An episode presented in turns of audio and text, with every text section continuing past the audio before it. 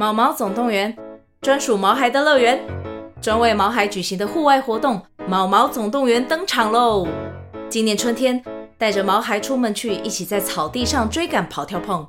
各位爸妈，带着毛孩们，哔哔，集合，集合！三月二十三号与二十四号，台北大佳河滨公园八号水门毛毛总动员，专属毛孩的乐园。活动详情请见资讯栏或至 Klook 售票网站。两个中年爸爸闲聊美股经济、育儿心得、流行文化，加起来超过一百年的人生经验分享。欢迎收听《财富自由》。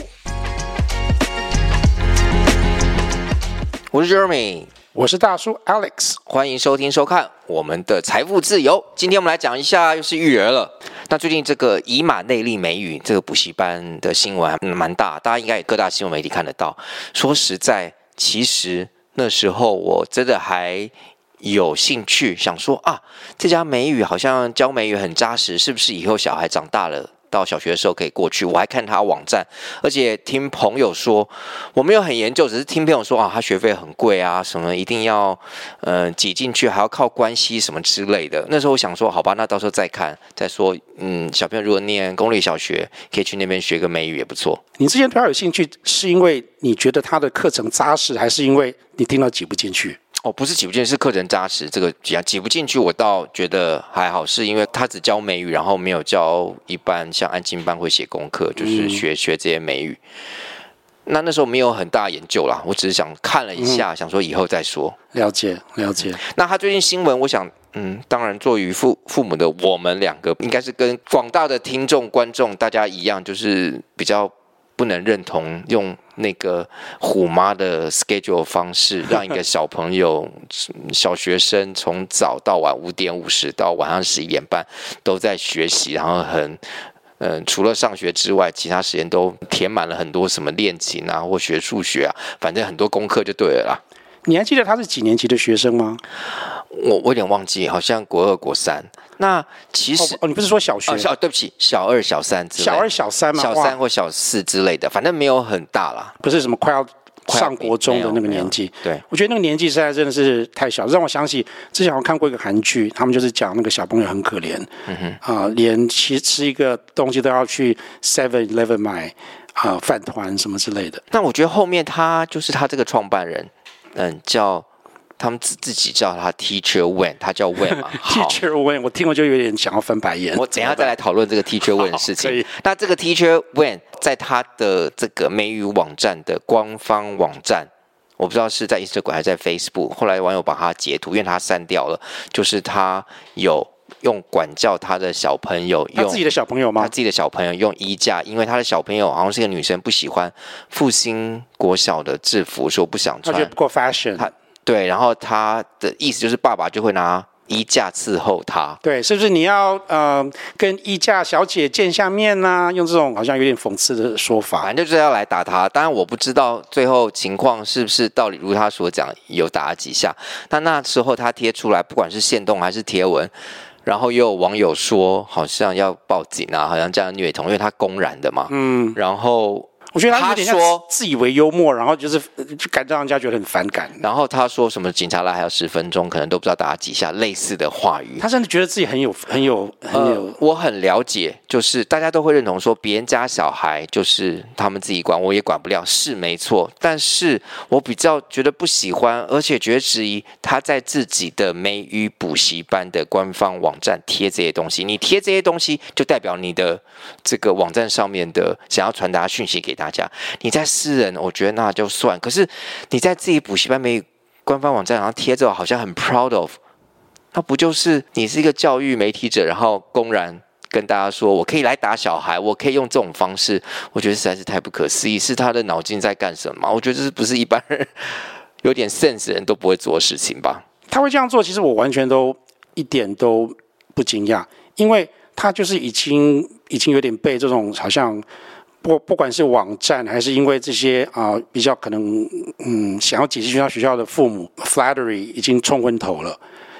从某些角度，我觉得你可以想说，现在呢名校就有点像是台湾父母的名牌包，你可以挤进哪一个学校，其实就是一个你的 status 的炫耀的方式。所以我刚刚才会问说，诶，你的我我们动机是因为他挤不进去，还是因为他所谓的课程扎实？很多人可能会跟自己讲说，哦，我我是因为他是一个最好的学校，课程扎实。但是当你听到一个学校挤不进去的时候，你是不是就好像特别想要进去？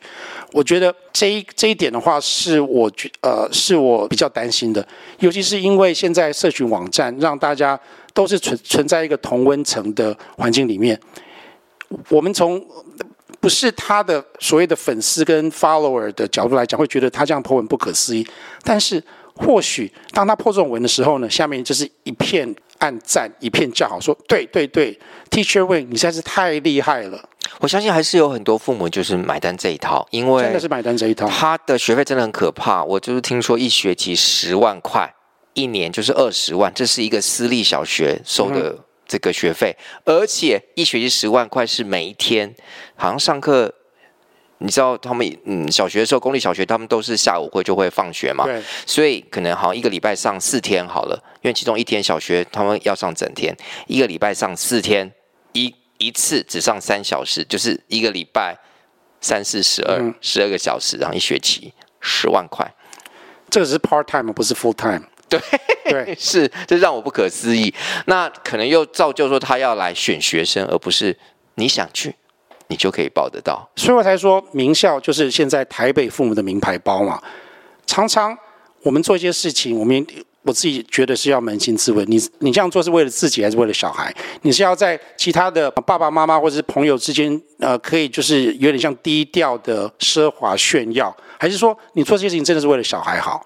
我觉得常常是前者，不是后者。我觉得那个创办人吧，应该是吧，什么 Teacher 问他有 PO 这些我让我不可思议的。他在管教小孩这些方式，而且在自己的美语补习班网站这样讲，我真的觉得是我根本无法信任这样的教育工作者。但是他敢这样做，就是因为他之前做了，一定是有好的效果。所以好的效果是什么？不是说好的教学效果，而是他这样做有得到共鸣，就是在他的粉丝专业或者是 whatever 里面的话，有其他的。呃，家长觉得是 OK，就是反而反而会会帮他按赞，我觉得一定是这样的关系。那我忽然现在想要讨论一个，因为他叫 Teacher Wayne。哦，OK。好，那之前我有在其他的一些全美语的学校，他们会说他们是什么 Teacher Jenny、Teacher 什么什么什么之类的。然后后来我就忽然想到，大家有知道，就是我们在去年暑假送小朋友去那边的幼儿园去念吗？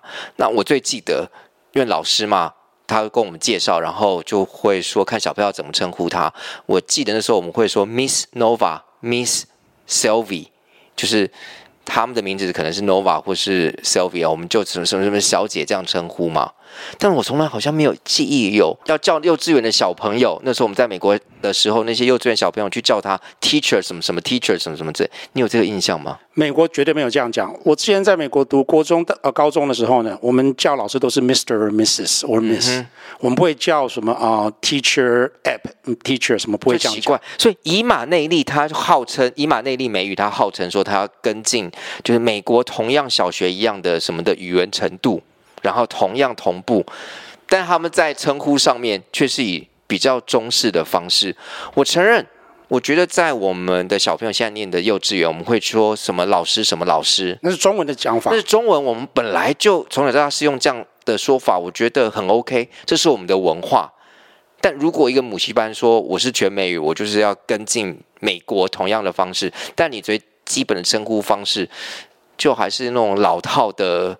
我们会称老套中式的英文加注上面，让我觉得也是很奇怪的。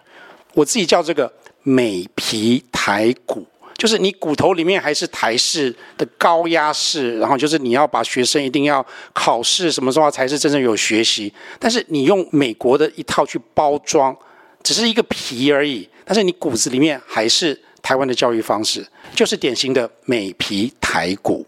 好，这边我要特别说明一下，就是我们在我们的幼稚园会叫什么什么老师，我们并没有认为这是不好的，嗯，这也是一个尊称，然后大家也这样叫，也很习惯，然后我小朋友也会叫谁，嗯，什么什么某某老师，某某老师，那这也是很 OK，因为我们本来是这样，并没有说是你叫这样子，然后就是对老师好像是一个很高压的方式，只是说好像以我们样的这一套去套用说。你是全美语的学校，好像就是跟美国同样的进行，但是从骨子里好像不是用这样的文化方式，这是不一样的。嗯。在美国，如果说你会叫那个所谓的 teacher 什么的话，你是大学的时候你会说 professor，professor，这我们常常听到。对，但是你不会说什么中学或者是高中小学的话叫 teacher 什么的，没有人这样讲。因为 professor 是一个算是比较高阶的职位的尊称。那我觉得在大学的时候，你会说对于这些对好像学术上有贡献，好像很有成就人这样尊称，就跟 doctor 什么。嗯是一样的，这是可以接受的吗？另外一个，这所谓的 Teacher Wayne 让我比较有点反感，就是我有看到他在受航 TVBS 啊访问，他一副就有点吊儿郎当的说，我们现在不是说一定要推崇这样子的教育方式，所以教育方式就是他刚刚在讲这个，然后早上六点到晚上十一点，我们只是说，如果说你要达到什么样的成果，你可能需要付出什么样的代价。他意思就是说。如果你要好像我不知道人生胜利者，或者去读美美国的很好的很好的大学，要进入很好的大学，你要成为一等一的人的话，你就需要像这个小朋友早上六点起来，晚上十一点睡觉，都在不管是补习还是练琴的这个当中。我觉得这根本就是错的。好，这个两个之间绝对绝对没有因果关系。我反而会觉得，你如果说这样做的话，可能会让小孩子第一个失去他的。自我判断、自我决定的能力。第二个，你的抗压性反而会减少，因为你反正就是照着爸妈去做做就好了。第三个，你可能至少我觉得在睡眠上绝对是有很大的不足，就是我们自己也是非常的不认同了。对，超级超级不认同。关于育儿，其实我有一个小小的理论，那这不是我自己发明，我是也是看书看来的，就是你在教育一个小孩，你的哲学、你的 philosophy 是你是园丁还是一个木匠？呃，园丁还是木？你说做父母的角色是不是？对，木匠的意思是就是木匠。比如说，你要把一一块木头雕成一个家具，或者是雕成一个佛像，你是一个木匠，你还是一个园丁？那这个两个差别是，园丁不就是也是要灌溉它？园丁灌溉，但是但是一个植物它要长成什么样的植物，它在种子里面已经是判定了。你不可能把一个呃苹果树种成一个橘子树，对不对？园丁的角色是你给他一个很好的成长的环境，阳光、空气、水，然后你要定期适当的浇水，然后你要根据它这个种子、这个植物的特性来给它最好的生长的环境，才能够呃让它长到最好最大。但是你基本上你不可能说哦，你这个树你想明明是 A，你想要长成 B，但是。木匠的话会比较倾向说，你一个木头，同样那个木头，我如果想把它雕成一个佛像，或是把它做成一个家具，我可以有比较大的自主权。然后我要干什么，可以就是比较直接的影响。我做 A，它就可能会变成 B。我自己觉得说，父母应该是比较是扮演一个园丁的角色，就是你要看看小孩子的天性，他的一些 aptitude。是适合什么样的教育，然后你要给他什么样的环境，让他好好的长大，而不是说，我觉得你以以后一定要去读医学院，一定要进台积电。如果说这个小孩子明明是比较喜欢艺术或是其他的方面的东西，这很多是在我们那一辈会发生的情况，就是我很多的朋友可能父母也希望他是从医嘛，或是当律师之类的，对，对甚至我的朋友他们有遇过同样的情况。所以当我听到这个小孩子的。啊，schedule，我第一个想象就是，如果我要猜的话，他的父母可能比较像是一个木匠，不是一个园丁。就是反正你就按照我帮你发的 schedule 去做就对了。这样子你一一走来的话，你就可以按照 Teacher Wayne 讲的，成为人人上人。这呃，忽然想到了，就是我跟 Alex 之前我们在育儿当中，好像有一件事情是比较。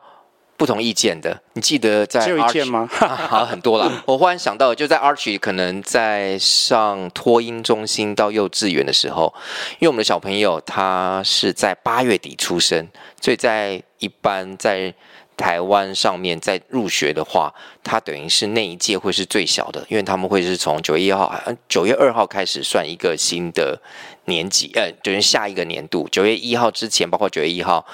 等于是这一届最小的啦。然后那时候我们不是从拓音，差不多他满快两岁还没满八月的时候，呃，我就说要不要让他去上幼幼班，等于是上幼稚园了。然后那时候我的想法是说，呃，他上幼幼班，也是幼稚园的幼幼班，是两岁到三岁，他比较可以跟他同样年纪的人玩在一起，一起学习。但是在托婴中心的时候，还有很多比他小的。他要讲话，尤其那时候在 COVID-19 讲话，或者是在跟同济学习当中，我觉得两岁开始是不是已经可以跟同济多一点接触？因为他已经比较，他可以自己走路，已经开始可以讲话讲比较多了。嗯，所以我建议他可以去幼幼班。但那时候你觉得好像可不可以在托婴中心再让他多成长一点，再多待个半年？对，我当初想要让他继续在托婴中心久一点的原因，是因为那里的师生比例十分十分的低，就是对，然后就教的很好。我我有点忘记托婴是什么，是六比一，就是你至少要。不是，嗯，托婴中心在法规上是一比四，一比四，OK，然后一比四，幼幼班是一比八，一比八，对，所以即使是你按照法规招生招到满的话，我觉得幼幼班它就是等于是一个老师，呃，只需要照顾四个学生，然后我们这个托婴中心呢。他很特别，就是种种原因让他的那个师生比是每一个老师就是只需要照顾一到两个小朋友，所以我觉得在照顾方面的话是十分十分的周全，没有话讲了。他们照顾非常非常好，非常非常的周全，对，很厉害。这是第一个原因。第二个原因就是因为他就是不管在班上都会是最小的，所以我会觉得说，你与其让他过早去一个环境，他是全班里面最小最小的。你倒不如让他好像更有自信的成长在好像班里面，他是稍微比较大一点点的。对，这是我的，这是我当初的想法。另外也是可能有被受到一些国外朋友的影响，因为最近好像国外蛮蛮多人会，尤其是男生，因为他们可能一些发育跟那个发展上面比比女生稍微慢了一点，所以他们反而会让。男生就是后半关 year，就是多留一年，也是晚一年入学就对了。就想说，哎，那这样的话，其实尤其在师生比例这么棒的情况之下，他照顾会比较好。所以说，我觉得是当初我是从照顾的方方面去想。照顾方面，我是绝对没有问题。我觉得他们托婴那个真的照顾照顾很好。嗯、那为什么我想要让他去幼幼班？第一个。他在班上当中，几个比他年长的，在暑假全部都会离开了。他的同才，同才都会到什么小班或者幼幼班这样，可能不不一定同一个学校，但都离开，他会变成好像那个托婴中最大的第一个。嗯、那也 OK 没有关系，但是因为收了比较少，等于跟他同年纪的忽然有个断层，其他就会变比较小，可能才刚刚学走路，讲话也是牙牙语的。嗯哼。然后如果多待这个半年，其实我认为两岁到两岁半。大家如果有小孩，知道只要隔两个月，小孩的差别，尤其在婴儿上面就会差别很大，不用等一年了，每一个月、两个月、三个月，那个变化就很大。那我说为什么不到幼幼班？如果已经有学校要收的话，我们有这个学校可以去念的话，可以让他先试试看。那在两岁以后开始，我觉得最重要，父母最担心考虑就是上厕所。那幼幼班在法规上面，厕所会在教室里面。但是我的想法说，老师之前有开说明会，等学校开说明会也说，他们都会一起教，然后一起来上厕所，不管男生女生都知道要过去，因为不是在外面嘛，在教室里面本来上厕所就会比较方便一点。那时候我们去美国好像也是这样子。对对，那所以我的想法说，我们的小朋友是属于比较活泼一点的，比较不失敏感型的小朋友，这是我们自己的认为。比较喜欢玩的，那可以让他去试试看。如果他可以适应好，那就在那边。如果你觉得两三个月他可能觉得很不能适应，那我们再回托运中心也可以。但是问题在那里，就是托运中心，你如果离开之后，就你就不能回去了，嗯哼，就不能回去了。所以说，当时其实我们面临一个就是要选择的决定。好像法规上说两岁以上就不能回去了，哈，就不能回去了，对，就不能回去了。最终，当然我们就直接让他上幼幼班，没有在托婴多待。那上后的结果，你觉得？说实在，我们有换过学校。我们之前先在一个呃幼稚园，教会幼稚园上两个月，之后我们有转到另外幼稚园，蒙特梭利的是我们更喜欢，只是刚好他有名额了，所以我们转过去。上后的结果，我觉得是不错的。但是我我我这里先要讲，就是现在这个所谓的事事后诸葛，其实。没有人知道，因为我们没有说好像两个小朋友一模一样的，呃，一个上幼幼班，另外一个在托婴，然后比较他最后的结果是怎么样。所以他现在现在不错，但是也不代表如果说他之前在托婴中心继续上就会比较差，或或者是比较不好。这个是永远没有人会知道的。第二个就是，我觉得大家其实不用过度担心，因为我觉得育儿的话没有所谓的标准答案，就是你只要确认他健康，然后其实基本的需求都有顾到。很多的决定没有所谓的绝对的对错，有很多的 latitude，就是其实有很多的选择，你不能说 A 就是一定对，B 就是一定错。但我也必须承认，只要你是换一个环境、学校，你本来就会有适应的问题。嗯、你跟早晚，你是早去半年，晚去半年，早去一年，晚去一年，都要重新适应吧，都一样。我觉得从刚刚的对话，大家可能可以听出来说，一直到现在，我们对这个观点其实没有真正的 agreement，就是。还是还是有一些意意见上的不同，但是这个其实也没有关系。我相信很多父母啊、不管是传统或是比较非传统的，在教养方面绝对不可能百分之百都是同意的。对，这就是我个人比较希望，如果是活泼小孩的话，让他多一点刺激。他在两岁多三岁去新的环境，我觉得对他，我个人我要觉得帮助会比较大一点。很多这些事情的话，其实是以小孩自己为主，就是。我们父母能够做的比较像是园丁嘛，那一个小孩子会长得怎么样？真的不要觉得说哦，他什么事情做的事情都是我们的功劳，我觉得绝对不是。因为有一个讲法说，correlation doesn't imply causation，相关不代表因果关系。就是他现在适应的很好，讲话讲的很好，但是并不表示这个就是因为我们之前把他送到，比如说这个伊玛利亚学校或者什么其他的学校。而造成的，就是两个前后的相连，并不代表是一个因果的关系。好，有些可能是小孩自己本身，自己本身或者是其他其他原因。OK，像我爸爸常常很喜欢说，我国小亲戚都觉得我应该去上私立学校，因为好像就是还蛮喜欢读书的。但是他觉得说根本就不需要，就上公立学校就好了。然后最后常常喜欢唠一句，就是说最后证明我是对的，因为你的发展不错。但我觉得这根本就不相关，并表示说我如果之前去上私立私立小学，我现在不是说私立小学一定比较好，那我后来的成果就会比较差。只是后来我成果好像成绩没有很差，所以说他就觉得他当初做的决定是对的。相连并不代表因果关系。好，我觉得。公立学校跟私立学校还是各父母自己选择，因为我觉得有太多外在环境的。像我自己以前也认为，啊，念公立学校就好，甚至我很多朋友也是念。但是呢，念了公立学校，就会在参与其他朋友的活动中啊，知道其他小朋友他们念私立小学，可能下午就上课，我不用特别再去找安亲班，好像我钱也没有花更少，因为我要另外找。安亲班安排他其他下课的活动，然后呢，其他父母又会说他学的学的是什么，就会被一些外在影响到。这个我也知道，所以真的也没有什么对错，就是你自己觉得让小朋友开心，你觉得最好对他选择就好了。嗯、所以这个我实在是没有什么太大意见。我可以想象，就是以后我们在很多育儿的话题里面，还是有。会有一些争执，会有一些不同的意见，但我觉得这个都没有关系。这跟所有的父母不都一样吗？就是最终还是就是我们出发点都是为了小朋友好。可能我们最终要问说，哎，小朋友对小朋友是什么是最好的？那当他慢慢的长大的时候，我觉得也会越来越加入他自己的想法跟自己的意见。因为有点像蒙特梭利，他们很注重把小朋友从小就当做他的，他是一个呃个体，他是一个小大人，然后什么事情都要跟他讲话，好像他是一个大人一样。我觉得这是一个很好的方式。我个人真的非常推荐好的蒙特梭利学校，因为我说好的是很多人标榜的蒙特梭利，但并不蒙特梭利，这是我有遇过的，就是嗯，有一些口碑的蒙特梭利学校真的还蛮不错的。嗯，好，这就是我们今天有关于讲育儿小小的事情分享给大家。那如果你也遇到什么事情，欢迎留言，不管在 YouTube 或在 Podcast 都可以。那我们就下次再见，Cheers，拜拜，拜拜。